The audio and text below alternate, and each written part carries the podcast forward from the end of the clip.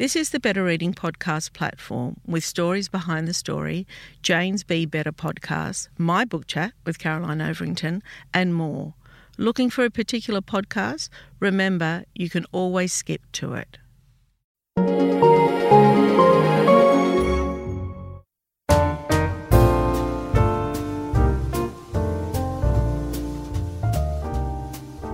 Welcome to the Better Reading Podcast Stories Behind the Story, brought to you by Bolinda Audio. Listen to Bolinda audiobooks anywhere, everywhere. Hi, this is Cheryl Akle for the Better Reading Podcast Stories Behind the Story. We talk to authors about how they came to tell us their story. Richard Denniss, welcome to Better Reading. Thank you for having me. So, Richard um, is the chief economist and former executive director of the Australian Institute. He is a prominent Australian economist, author, and public policy commentator, and a former associate professor in the Crawford School of Public Policy at the Australian National University in Canberra. That's that's kind of huge. It's usually um, we talk to people around books, and I know you've had a few and you've written a, a, a, couple of essays as well. But really, we've got you on this podcast today to talk about um, what's happening at the moment. We feel that our readers and our listeners, um, it would be good for them to have perhaps an unbiased view of what's happening out there because there's a lot of political discussions. And I'm curious myself to talk to you and to talk to you about the current mood, where we're at, where we're going, and how will we come out at the other end? So they're big questions, right? Yeah. so talk to me a little bit about yourself because that was a very brief intro. Oh, look, well, as you said, I'm an economist. I've been in and out of academia, in and out of think tanks, uh, giving advice to politicians and companies for well, for, for, for nearly 30 years now. Uh, and yeah, I'm one of those lucky people who, who loves their job. Um, yeah.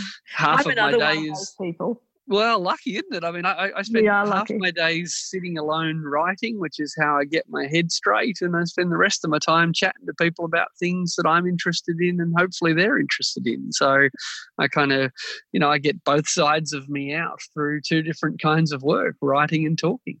I know you've written a book um, called Affluenza: When Too Much Is Never Enough. So let me just explain to our readers we're, we're recording this remotely um, because of uh, COVID 19. Uh, usually I do these in person, and I've got to say, Richard, I've missed the human contact and the human mm. cues.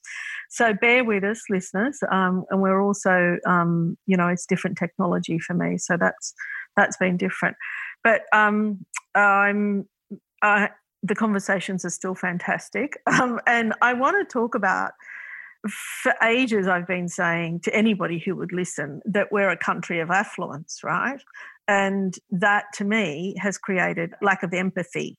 And now we have this. So, firstly, I want to go back to I mean, I often think of Australia, and I think sometimes in my darkest moments, I think that why aren't we like some of the Scandinavian countries? Why aren't we progressive? Why aren't, don't we have alter, alternate, you know, fuel sources? Why are we so reliant on coals? Why did we go to down the track of what I think is conservatism rather than not. Um, and then, because, you know, we were described for so long as the lucky country, really, how lucky are we? And those attitudes, I guess, have led us to where we are now. Oh, look, very much so. Well, let, us start with the big picture. Australia is one of the richest countries in the world. We live at the richest point in world history, uh, and until until right now, uh, politicians, state and federal, Labor and Liberal, would brag endlessly about the fact the Australian economy had grown for 29 years in a row. It's 29 years since. Can you explain to me what we live at the richest point of world history? Can you explain yeah. to me? Yeah. Well, look, the way we the way we measure income and the way we measure wealth, um, as in material wealth, uh, there's never been more of it. Uh, and and look at most. So you know, look at the, the, the sum of people's accumulated savings, the, the the add up all the incomes we earn. Australia is a far financially richer place than it's ever been in our history. and that's that's true around the world. So, you know, we really are in the 7,000 years of recorded history from a material point of view. You know, to be middle class in Australia today is to be one of the wealthiest people the world has ever known.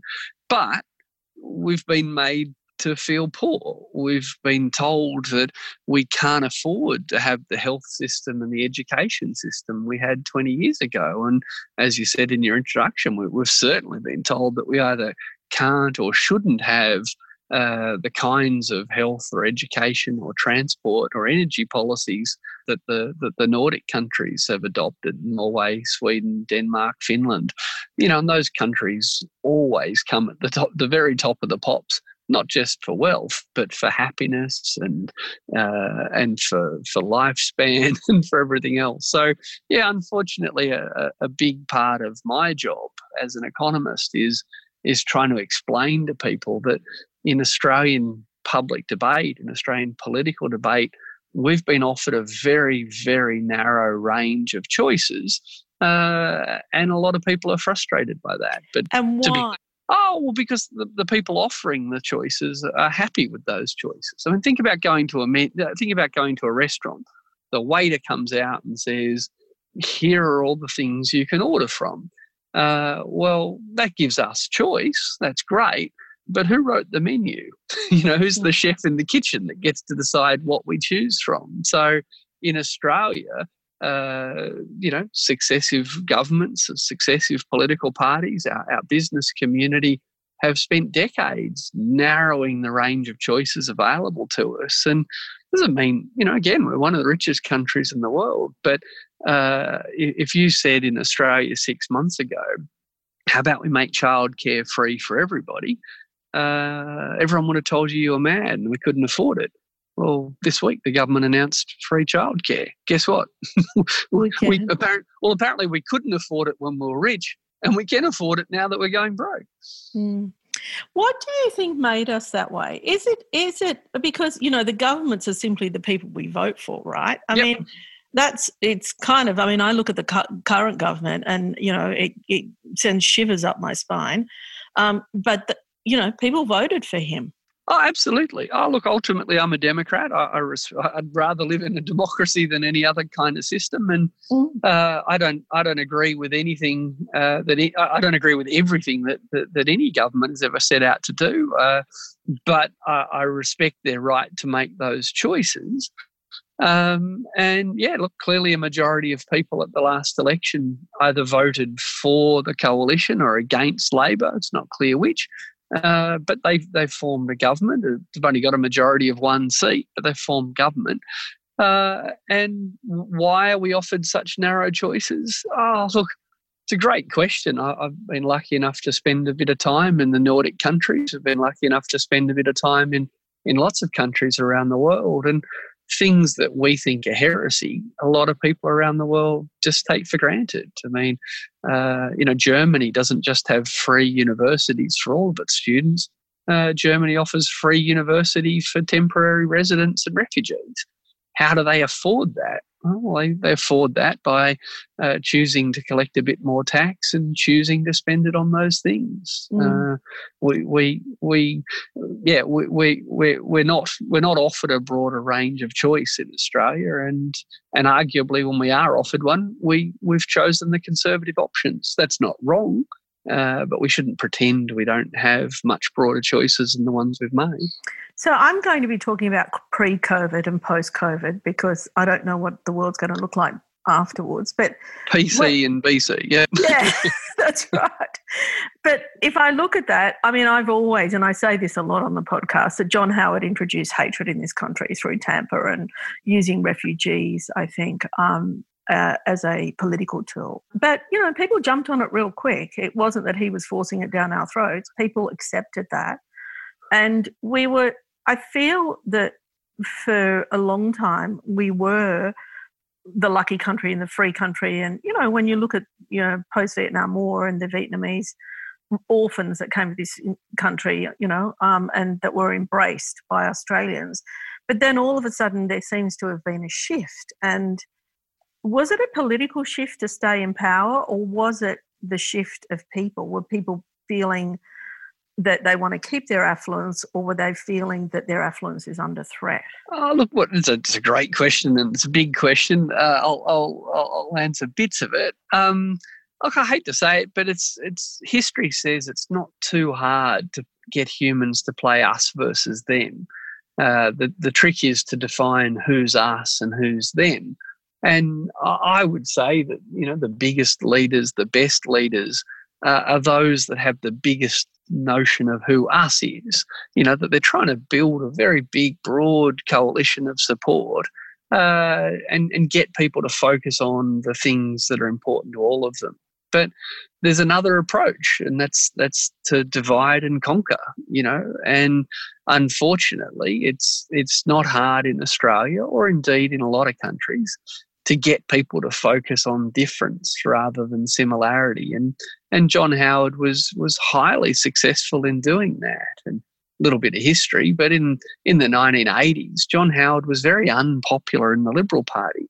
Uh, former when, Liberal, yeah, when he had one eyebrow. Then that's well, yes, but you know, former Liberal leaders like Malcolm Fraser and Andrew Peacock uh, mm-hmm. were liberal in the true sense of the word. They, they, you know, Malcolm Fraser warmly welcomed uh, Vietnamese refugees to Australia. Andrew Peacock uh, was was very open to, uh, to to treating people of all races and all countries as welcome here. And back in the 80s, John Howard was, was quite unpopular in the Liberal Party for for sort of blaming at the time it was Asians for uh, you know coming here in droves and and and ruining our country. But the Liberal Party didn't kind of take up that cause, and the Labor Party didn't. But after Pauline Hanson sort of proved how how politically potent those arguments were, uh, John Howard really came into his own, and and ideas that had been unwelcome in the Liberal Party uh, were, were were rapidly adopted. So yeah, John Howard played a very big role in it. He was he was very good uh, at at creating difference, and not just ethnic difference. I mean, uh, for um, look at the way we treated the unemployed. We we mm. we increased the age pension steadily uh, and and we and we and we kept people on unemployments on crushingly small benefits. You know, and whenever it came budget time, we were sort of told, "Hey, should we give more money to pensioners or should we give it to the unemployed?" Even even people on welfare were divided and conquered. Um, so yeah, it's an old trick. It's an effective trick, but it's it's not a good way, I think, to to build a cohesive society or indeed a strong economy. Talk to me about the coal industry. oh, look, the coal industry hand in hand, don't you think? Oh, absolutely, absolutely. Uh, look, the, the coal industry in Australia has got the best you know public relations machine you could imagine. Mm. There's twenty. There's we were all 20... feeling sorry for Gina Rinehart when they were trying to introduce the what was it, the mining tax. Oh, exactly. Everybody was worried about her welfare. I mean, what?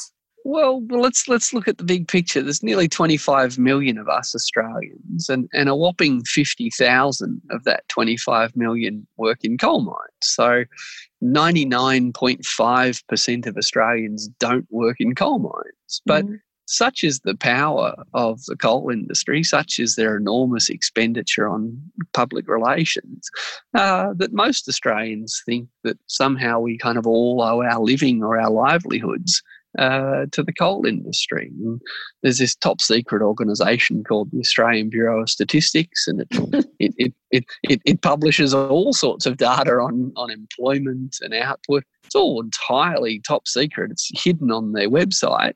Anyone can go there and see that the coal industry is a very small employer, that it's overwhelmingly foreign owned. And while it makes a contribution to our economy, uh, it makes a it employs far less people than the arts industry. It employs far less people uh, than the education industry. It employs far less people than the health sector. And by the way, entertainment, tourism, arts, education, they're all big exporters too. Uh, but in Australia, when it comes to jobs, we talk about coal. When it comes to exports, we talk about coal. The data says that's a very kind of plays a very small role. Uh, but our politics and our media say we just have to talk about coal all the time. And uh, that's given me a segue into media because I want to talk about Murdoch, and how much has that shaped our country? Oh, look, enormously. Um, I mean, less so, I think, than it used to because, you know, as a percentage, fewer and fewer people buy newspapers. Look, Australia has one of the most concentrated media markets uh, in the developed world. I mean, 70, 70, 70% uh, of our newspapers uh, are owned by one company, Rupert Murdoch's News Corp, uh, and and News Corp dedicates you know its front page most days of the week to attack the ABC. Mm-hmm. Uh, you know, to literally undermine faith in, in a key democratic institution. So I don't know how that family sleeps at night. I don't know because it's all about acquiring personal wealth. I was going to say, I think they they sleep on the on the on the most expensive sheets. Mm can imagine. I ah, do. You know, no doubt they think they're doing something good for themselves or their family or the world. Really? They deny sure. climate change. They're pro mining.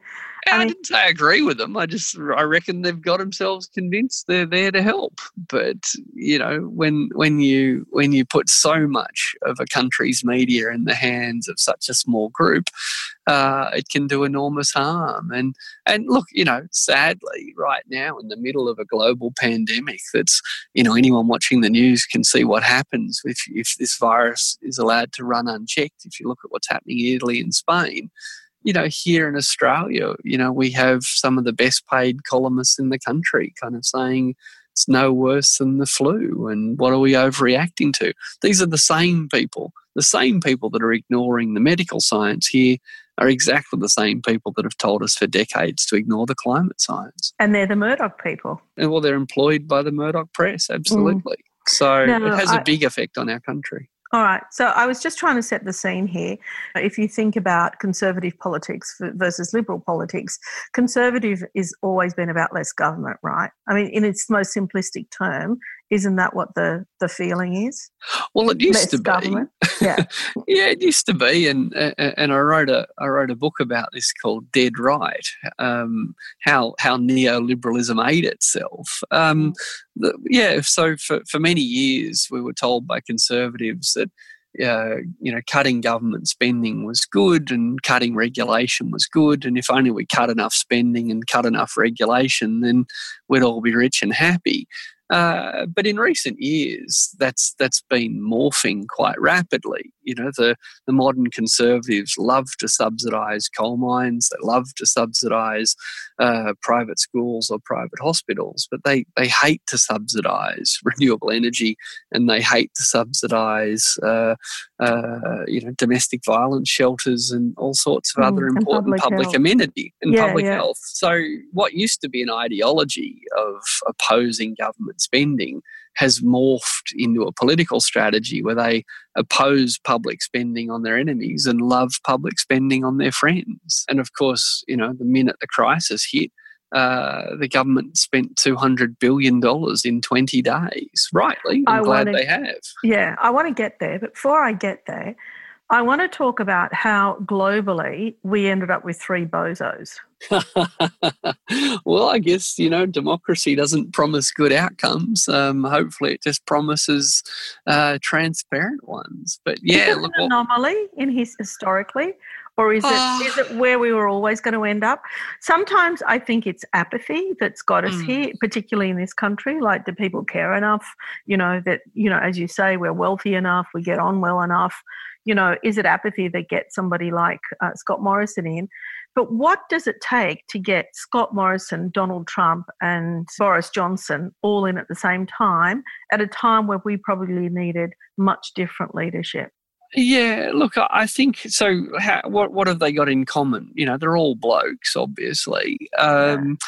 but they're all effectively populist nationalists uh, each, you know, Boris Johnson made Brexit his thing. You know, England getting out of Europe, England being special.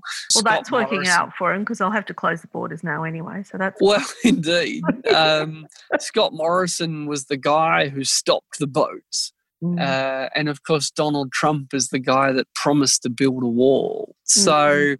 uh, all of them have defined themselves in the us versus them game. Hatred, all of call it. Well, yeah, but of of the other. You know, we we should fear those on the other side of the border. And as I said before, unfortunately, there's there's a long, if not proud, there's a long political history of turning that into electoral success. Uh, the problem is it doesn't usually lead to social success or economic success, and it certainly doesn't lead to peaceful, harmonious relationships between countries. So it's a very dangerous game, populist nationalism, but done well, as those three have done it, uh, it, it can be a very successful game. It doesn't it doesn't take you very far uh, in terms of a country, but it can certainly take a particular politician far, all the way to White House or Number Ten or being the Australian Prime Minister. Do you know at the time of of the um, election here in Australia, um, where I was absolutely certain it was going to be a Labor victory, somebody said to me the night before, "I know." The reason why you vote Labor is because you're such a snob and I thought, wow, when did that turn around? Yeah. When did that turn around? That now to actually vote in this country Labor or in the US Democrats or in, in the UK Labor, is that now snobbery? I mean, I think that there has been such a shift between those two parties in this country. Whereas now, like, you know, Western Sydney are voting for the Liberal Party. It's yeah. I feel that that's astounding. It's an astounding sh- shift, uh and it probably happened while I wasn't noticing it. Yeah, oh, but again, I agree. But it's it, it it happened for a reason. Some very clever people manipulated a whole country. If you can, if you can get uh, low income workers in in casual jobs uh, to to to blame refugees and migrants instead of governments and their employers, uh, then that's that's a very successful political trick. So again, uh, based on hatred. Of course, you know, but you know, humans are what they are, and and getting people to fear another or blame another is is an old and successful trick. So yeah, I mean, think about it. The last election, we talk a lot about Queensland, but um, Labor lost two seats in Queensland. Uh, it also lost two seats in northern Tasmania. So let's let's talk about them. So Labor lost as many seats in northern Tasmania as it did in Queensland. Northern Tasmania has, uh, well, Tasmania is the lowest income state in Australia, and northern Tasmania is the poorest part of the poorest state in Australia. And Labor, who was proposing to give free childcare for everybody earning up to $70,000 and free cancer treatment for everybody. Labor lost two seats in uh, and funded by uh, removing some tax loopholes. Labor lost two seats in the poorest part of the country, promising free health and free childcare to a party that was promising to protect tax loopholes uh, for high income earners, very few of whom live in northern Tasmania. That's that's no mean feat. I mean, well played, Scott Morrison. But again, the trick is to get people not to look at their their their own personal economic interests or the policies that would affect them personally. The trick is to just make them afraid of someone and then promise to protect them from that fear. It's it's, it's astounding, isn't it? Oh well, you know, I'm I'm a, I'm a keen observer of politics. Scott Morrison's not the first one to do it. Uh, no. Sadly, I don't think he'll be the last. But boy, no. that's exactly again. If you if we we talk so much about Queensland and coal, but really, why did Labor lose two seats in Northern Tasmania, promising free childcare and free health to low income earners? Uh, yeah. And the answer is because those people were more afraid of refugees uh, or, or more afraid of terrorists or more afraid of someone than they were of going broke or getting sick.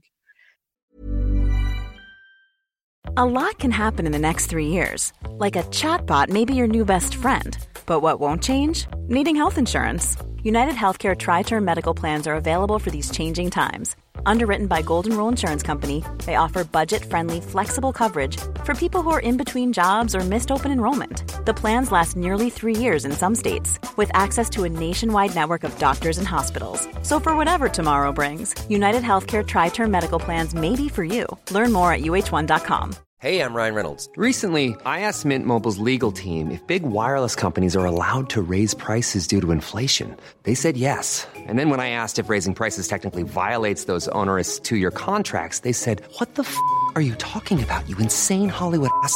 So to recap, we're cutting the price of Mint Unlimited from $30 a month to just $15 a month. Give it a try at mintmobile.com slash switch. $45 up front for three months plus taxes and fees. Promo for new customers for limited time. Unlimited more than 40 gigabytes per month. Slows. Full terms at mintmobile.com. I want to touch on one more thing before we start talking about COVID 19 and the economy. When, when I think I know the answer to this the shift where we started where politics or anybody just started lying generally and telling us things that weren't truths. Now, Trump is a master at it, but so, so is Scott Morrison. And I feel if you go back politically, it again started with Howard. Back in the day, if there was a minister that misbehaved if, or whatever happened, those people would lose their job. You know, the, the, the, prime minister would sack them. He he didn't do that. That started then, I think, and that's when I think untruths started to be accepted. And uh, it's becoming a pandemic, I think. uh, yeah, look, uh, absolutely. I mean, you know, politicians have, have lied for as long as we've had democracy. But do you think um, outright though? Outright yeah. lying with stats, outright lying, you know, like, well, let's take Trump for instance, you know, we're all going to be able to go to Mass on Easter Sunday. Well, I hope yeah. they do because that's called natural selection. But let's say, where did that come from? That's a lie. Yeah, no, I agree. No, I, my, my point is, I, I don't think John Howard told the first lie in politics in Australia. But my point is that. Uh, he did a know, reprimand.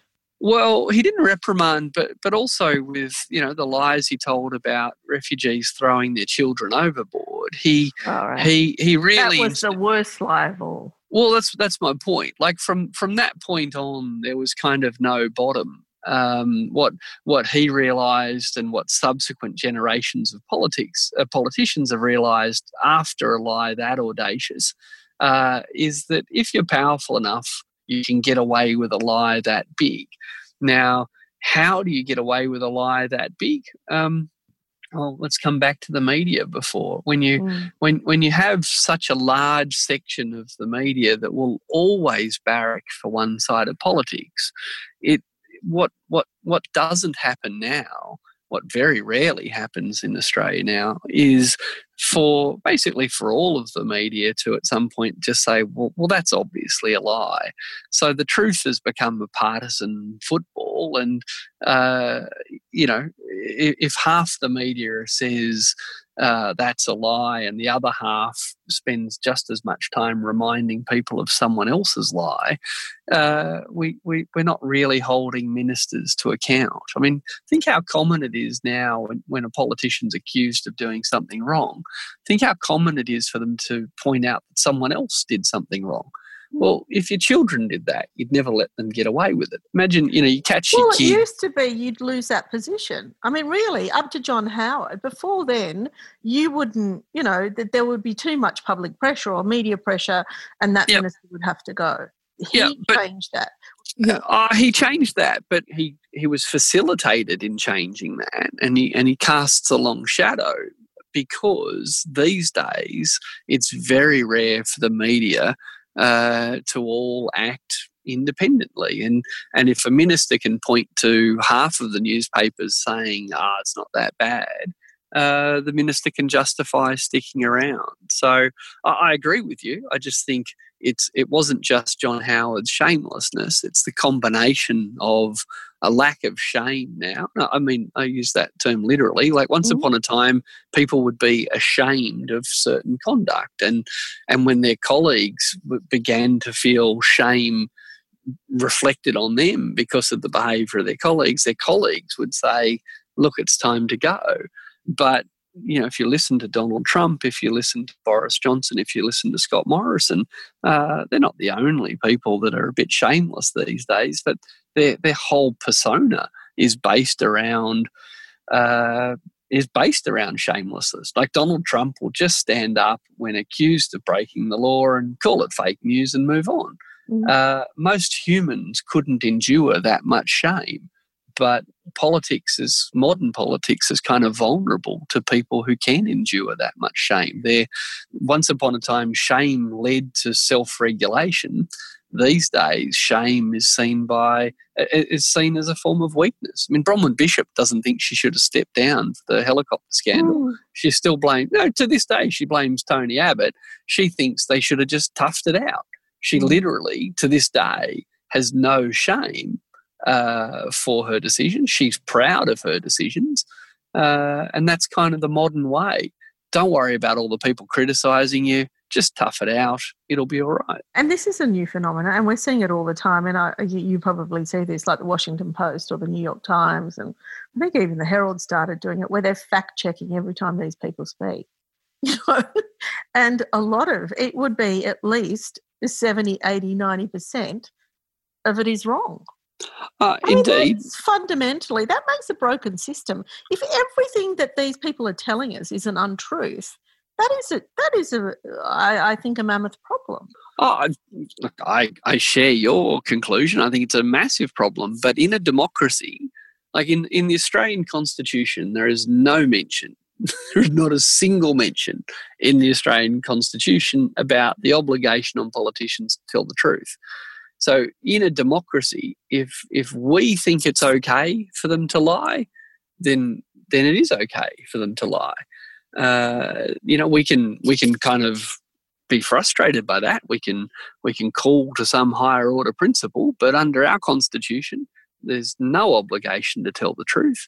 There's no obligation uh, to uh, to be kind to people. There's no obligation to make good decisions in the long run.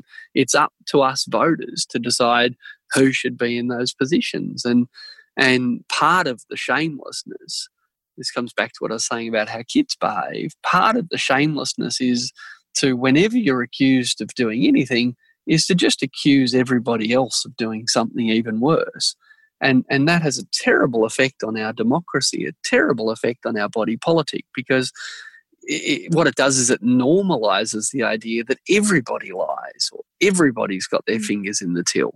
And if, if, if voters actually believe that everybody's got their fingers in the till and everybody lies, then there's no point getting too angry when one person lies, is there? No. So it's a terrible consequence for our democracy. It is. And I want to kind of segue into COVID. But before I do that, do you think Obama, Barack Obama, was a liar? Oh, I'm, I'm sure he did tell a lie or a mistruth at some point, you know, but, uh, you know, not to I, the same extent. No, I don't think I don't think anyone's like Trump. I don't. No. But I, I, just I don't know. I can't put my hand on my heart and say yeah. everything Barack Obama said was true. I'm I'm sure he was obliged to lie to not just us but the American people about uh, some some elements of their foreign policy or their military I think, policy. I think he would have had a problem with that though. I think that he wasn't shameless. I don't think he was shameless. I didn't say that. No, no uh, I know. Yeah. Um, but my point is, you know, when when when a country employs as many spies as America, and those spies are learning things about their rivals across the country and across the world, uh, it's kind of inconceivable to me that Barack Obama wasn't obliged to tell lies at some points. Otherwise, he'd reveal how much he knew about what was really going on. So. Mm. But again, I don't think he was shameless. Uh, mm. I think he took democracy more seriously than that. Okay, so then we have this pandemic, right? And I want to talk about the onset of it because there are so many people that I knew at the time saying, shut the borders down, shut the borders down. Now, that didn't happen, and it's where we're at now. But I wonder, like on reflection, I often wonder who makes that call? Where is the world leadership these days? I hmm. mean, it used to be that there was you know, um, a few, you know, European leaders like Angela Merkel or, you know, Barack Obama, for instance, from the States and whatever, that there would be a collaboration and that they, I feel that if we had those types of people um, leading the countries or leading the world at the time that maybe we wouldn't have got here. But that could be just my bias. So tell me oh, what you think. Well, you know, let's be clear. There's no such thing as a world leader. Uh, we have no. nation states with leaders, and and the and the leaders of some nation states have a moral power that, that they can exert beyond their borders. But at the moment, you know, I don't think Donald Trump exerts nearly as much moral leadership uh, outside of his borders as Barack Obama or, or indeed George W. Bush. So, yeah, I think, you know, this crisis has hit at a time uh, where because there are populist nationalists in charge, uh, those people have kind of proudly cut themselves off from performing a, a, a, a, leadership type function. Margaret Thatcher had power outside of her borders, uh, not because of any constitution, but because people took her seriously and she wanted to be a player on the world stage. So, uh, yeah, it's interesting. I mean, Scott Morrison made his whole career out of protecting the borders, and, you know, he, he couldn't even protect Sydney from a passenger ship. So, no. Uh, it's, um, I, I think, you know, history uh, at the moment, I've got to say, I think Australia broadly is doing a lot better than most countries, and uh, and you know better perhaps than some people thought we would a, a week or a month ago. Uh, Why? But Why? Oh, just oh, well, I think our infection rates uh, are not as bad as most similar countries. We Why? we've seen.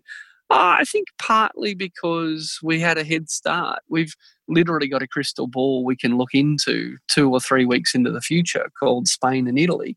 And it makes it a lot easier for Australian leaders, state and federal, to avoid the mistakes made in those countries because we can literally see what it, what happens if if you don't act decisively. But still, I think the early stage of the outbreak in Australia was uh, wasn't managed as well as it could have been.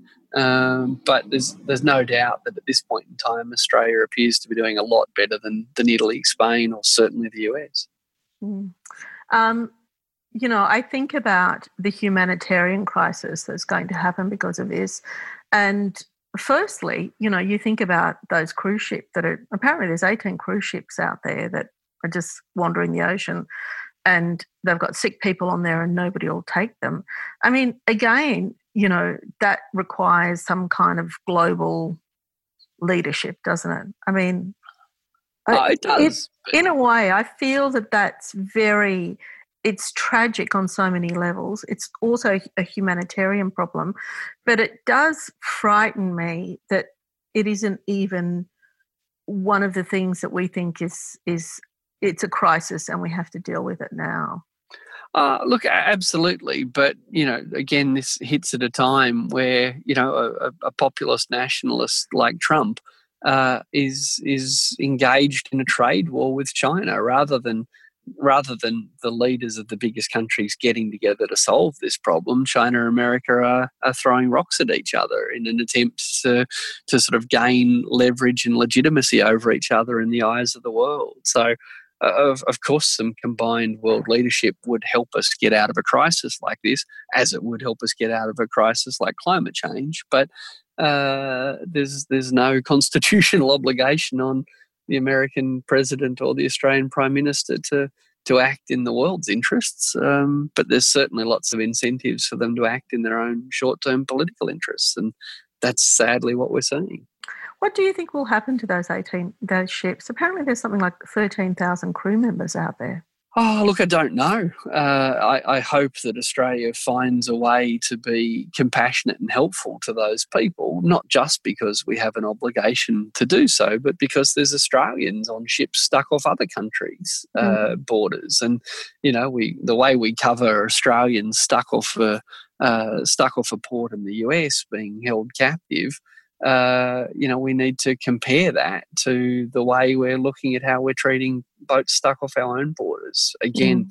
some international leadership would be nice, but mm. um, it's, it's, not. It's not inevitable. So, what's it going to do to us? Like, like, say, in the current moment, how do you think government's handling it? And again, I think that this is interesting, where government has had to intervene. Where you know we've got a, a party that doesn't believe in government that much, but anyway, um, they are there and they're having a press conference almost every hour. Sometimes they're saying something, sometimes they're not. But what's your view on how this government is handling it? Uh, well, I think that um, uh, they were slow off the mark. I think that you know the mixed message from the prime minister was literally uh, two weekends in a row. One weekend, I'm off to the footy because mm. I love my Sharkies. The next weekend, I can't I can't believe Australians went to Bondi. It's un-Australian to go to the beach. Those those two things, I mean, time is a bit warped now that we're all stuck at home, but those two things happened on successive weekends. Uh, so, uh, similarly, you know, there was footage of the health minister sitting next to the chief medical officer, shoulder to shoulder on morning television one day, with the chief medical officer saying it's okay to shake people's hands. Five hours later, uh, the Prime Minister was standing uh, next to the Deputy Chief Medical Officer. They were two metres apart. He said it's common sense that we should stay away from people, and it's common sense that we shouldn't shake hands. So, you know, to be clear, there were very uh, small and very big problems at the beginning of this crisis that weren't well managed, uh, particularly at our ports and particularly at our airports. Um, but uh, the, the rollout of the of the lockdowns has uh, has helped a lot. Uh, could it have happened sooner? Perhaps. Uh, we probably just needed to pay much more attention to people coming in from overseas, where the vast majority of uh, the cases stemmed from. And on the economic front, the government in 20 days has spent nearly $200 billion uh, on new measures. To give you some sense of the significance of that, in an, in an ordinary year, the federal government would spend a bit over $400 billion in 20 days, it's spent an additional $200 billion, and we haven't even begun to, to deal with this crisis. So uh, they've abandoned their small government, small spending, they've abandoned their obsession with budget surpluses. Uh, but uh, I think a lot of the, the new measures they've announced uh, in you know history won't judge them well. I don't think they're being targeted at the at the people and the industries that need them most. There's big spending, uh, and that's better than small spending. But just because it's big doesn't mean we shouldn't still target it as carefully as we can. And a lot of what we're calling a wage subsidy is probably going to end up being a business subsidy, uh, and that's going to cost us a lot of money and probably not save as many jobs as spending that same money in different ways might. Um, I wonder what what's the deal with hairdressers. Do you think? Do you think he feels as though he needs a haircut? Uh, I don't know if you're teasing, but I'm bald, so I'm the wrong person to ask about. Uh, about seriously, hairdressers are still open or still meant to be open. I know a lot of them have made the decision to close. But if yeah. I'm walking down the street, for instance, Richard, um, and a policeman stops me and I say I'm going to get my hair cut and coloured, is that a valid reason? Because they've still decided that hairdressers should be open. And so uh, that uh, it's an essential service, right? Yeah, look, I think that we haven't done a good job of communicating what is and isn't essential. And again, it's cruel to ask me whether haircuts are essential or not. Um, but yeah, I think that's one of many examples of where the people are getting, you know, quite quite mixed messages about what's appropriate, what's okay, and and what they should do differently. And uh, for a man who won the election ostensibly because he was such a good, clear communicator, it's it's it's strange to say the least that he's done such a poor job of communicating some of those messages. Mm, I don't know how good he was. Well, I guess he did. He won the election. He won. but remember the communication about the bus in Queensland? He actually wasn't on that bus. So yes. On that bus. But anyway, we won't go there. Okay, so in terms of, um, and I don't know how much about this that you know, talk to me about a pandemic and the dangers. Like, you know, what are we looking at? Three months, six months, nine months? I, I know it's the great unknown, but do you have any science behind that? Uh, look, I, I don't, but I've read a lot of uh, I've read a lot of the science, and look, it looks like that we'll be living a quite a different life than we ever imagined for at least three months, possibly six.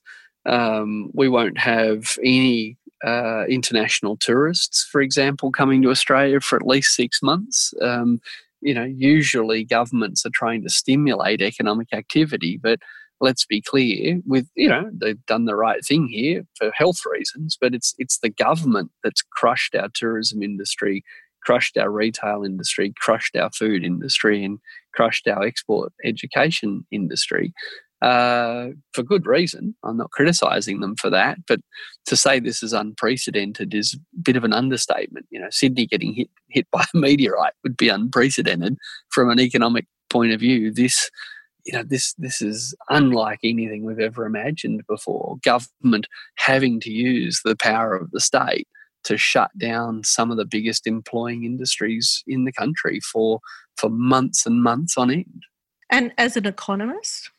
Well as an economist i can just tell you what it's going to look like. Uh, you know if no one wants to see scenes in australian hospitals like italian hospitals there is no pill that can help the only way to stop the spread of this is to keep people away from each other. And the only way to keep people away from each other is to shut down all the venues where people gather. So, as an economist, uh, should we avoid the scenes in Italy or not? Well, that's a that's a social, moral, and ethical question. One, I, I don't think we should, but that's that's not an economist's perspective. That's a citizen's perspective. What are the economic consequences of that?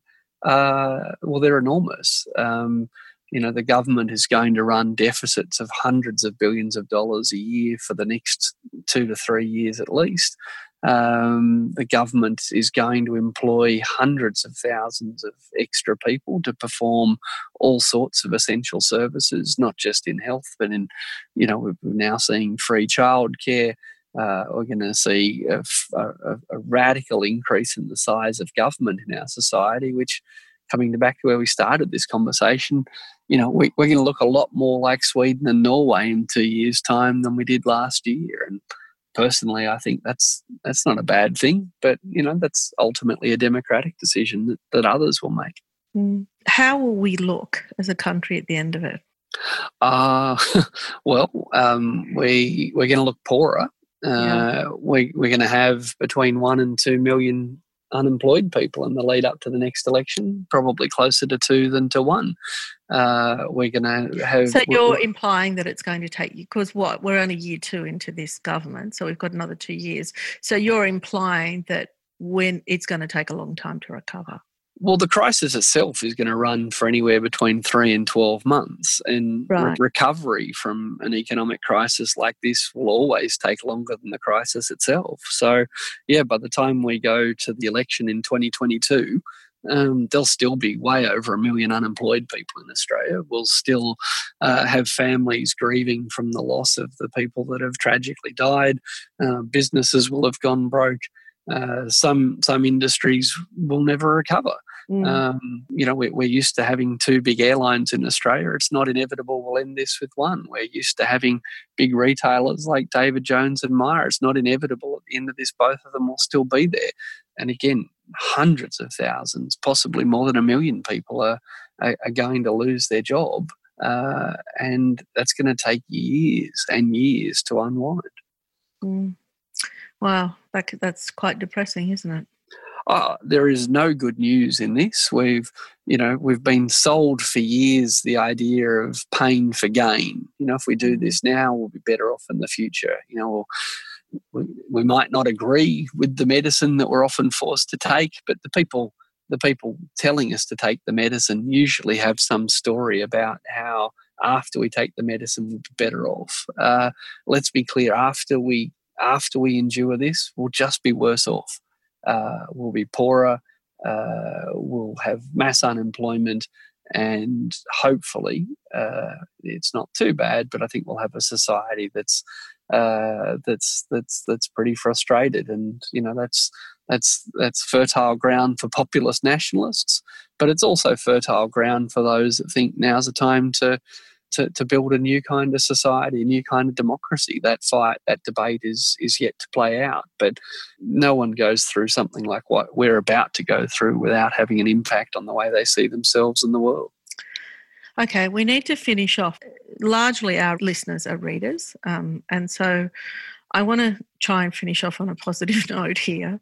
And I think that they, you know, on a personal level and on things stopping, for instance, and us being you know, told to adhere to the message of stay at home, you know, books, we've seen a spike in book sales for, you know, and it could only, it might just only be for a couple of weeks at this stage, but where people are, are stockpiling books to read. And I often think about the story and how the story has survived through time. What, what's, I mean, I guess uh, that to me is it's it's more of an emotional view, I guess. But when I think about story, it is part of everything we do. It is part of the economy. It is part of politics. It is part of family, social, home life, everything else. What's your view on that? Oh, look, absolutely. Uh, so 15 years ago, I, I, wrote a book called Affluenza, and yeah two years ago I wrote a book called Curing Affluenza.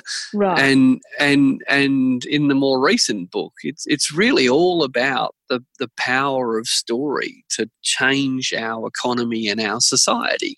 The stories we tell ourselves about what's possible and what's desirable have enormous cultural and economic impacts. Now, let me, let me give you a trivial example. Uh, every men's jacket you've ever seen has got four buttons on each cuff. Every jacket comes with eight buttons, and none of them work. None of them work. They are pointless. Right. But if I wore a jacket that didn't have those buttons on it, everyone would think it looked funny. Yeah. So our, our cultural norms determine so much of what we do. The entire industry for making ties is a bizarre cultural construct. Why on yeah. earth would anyone tie a knot around their neck? But the answer is if everyone expects you to, then you will. Well, our cultural norms radically shape our economy. 20 years ago, almost no one went out for coffee and no one paid five bucks for a takeaway one. Uh, in Australia today, 500,000 people work in our cafes, while 50,000, a tenth of that, work in our coal mines. So the stories we tell ourselves about what we do and why we do it and what's normal and what's not are the major driver of culture. But culture is the major driver of the shape of our economy. There are plenty of countries in the world where you can't get a good coffee, but they're still happy enough. We, we, we, we can't get through a day without a good coffee. How, you know, how could you live like that? So culture determines almost everything we do.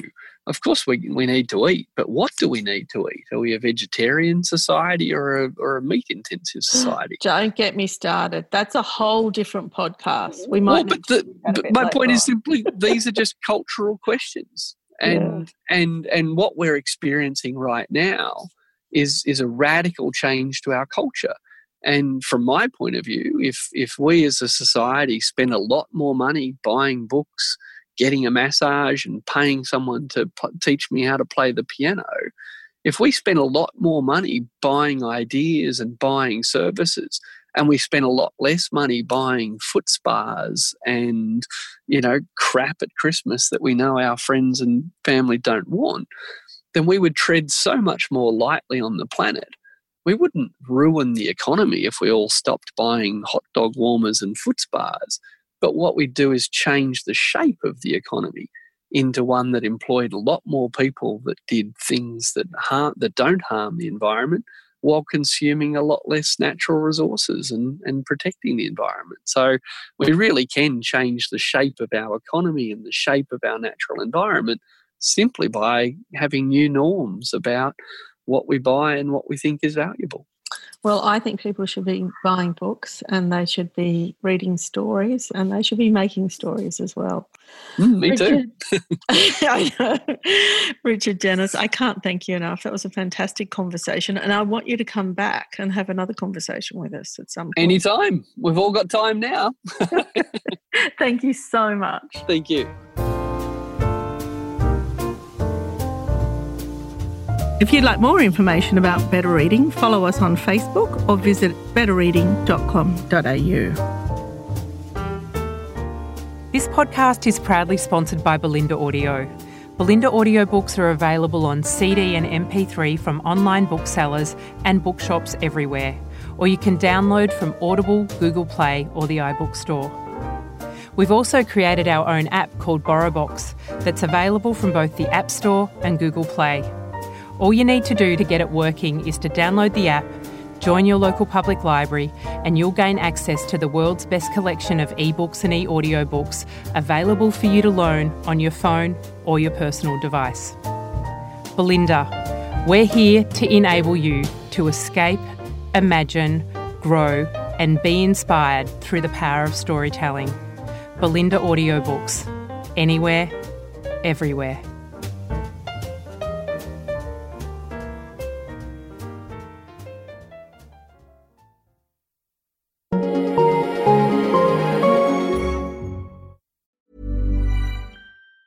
Planning for your next trip? Elevate your travel style with Quince. Quince has all the jet setting essentials you'll want for your next getaway, like European linen, premium luggage options, buttery soft Italian leather bags, and so much more. And it's all priced at 50 to 80% less than similar brands. Plus, Quince only works with factories that use safe and ethical manufacturing practices. Pack your bags with high-quality essentials you'll be wearing for vacations to come with Quince. Go to quince.com slash trip for free shipping and 365-day returns. Hey, it's Paige DeSorbo from Giggly Squad. High quality fashion without the price tag. Say hello to Quince.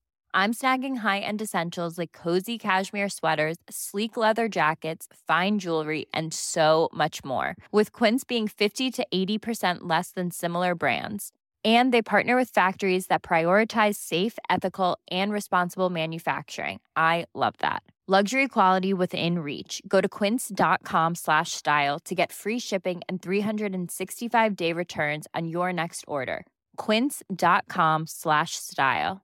Hi, I'm Daniel, founder of Pretty Litter. Did you know cats tend to hide symptoms of sickness and pain? I learned this the hard way after losing my cat, Gingy. So I created Pretty Litter, a health monitoring litter that helps detect early signs of illness by changing colors, saving you money and potentially your cat's life. Pretty Litter is veterinarian developed, and it's the easiest way to keep tabs on your fur baby's health right at home. Go to prettylitter.com and use code ACAST for 20% off your first order and a free cat toy. Terms and conditions apply. See site for details. If you enjoyed this podcast, leave us a review and check out the other podcasts on the Better Reading Network.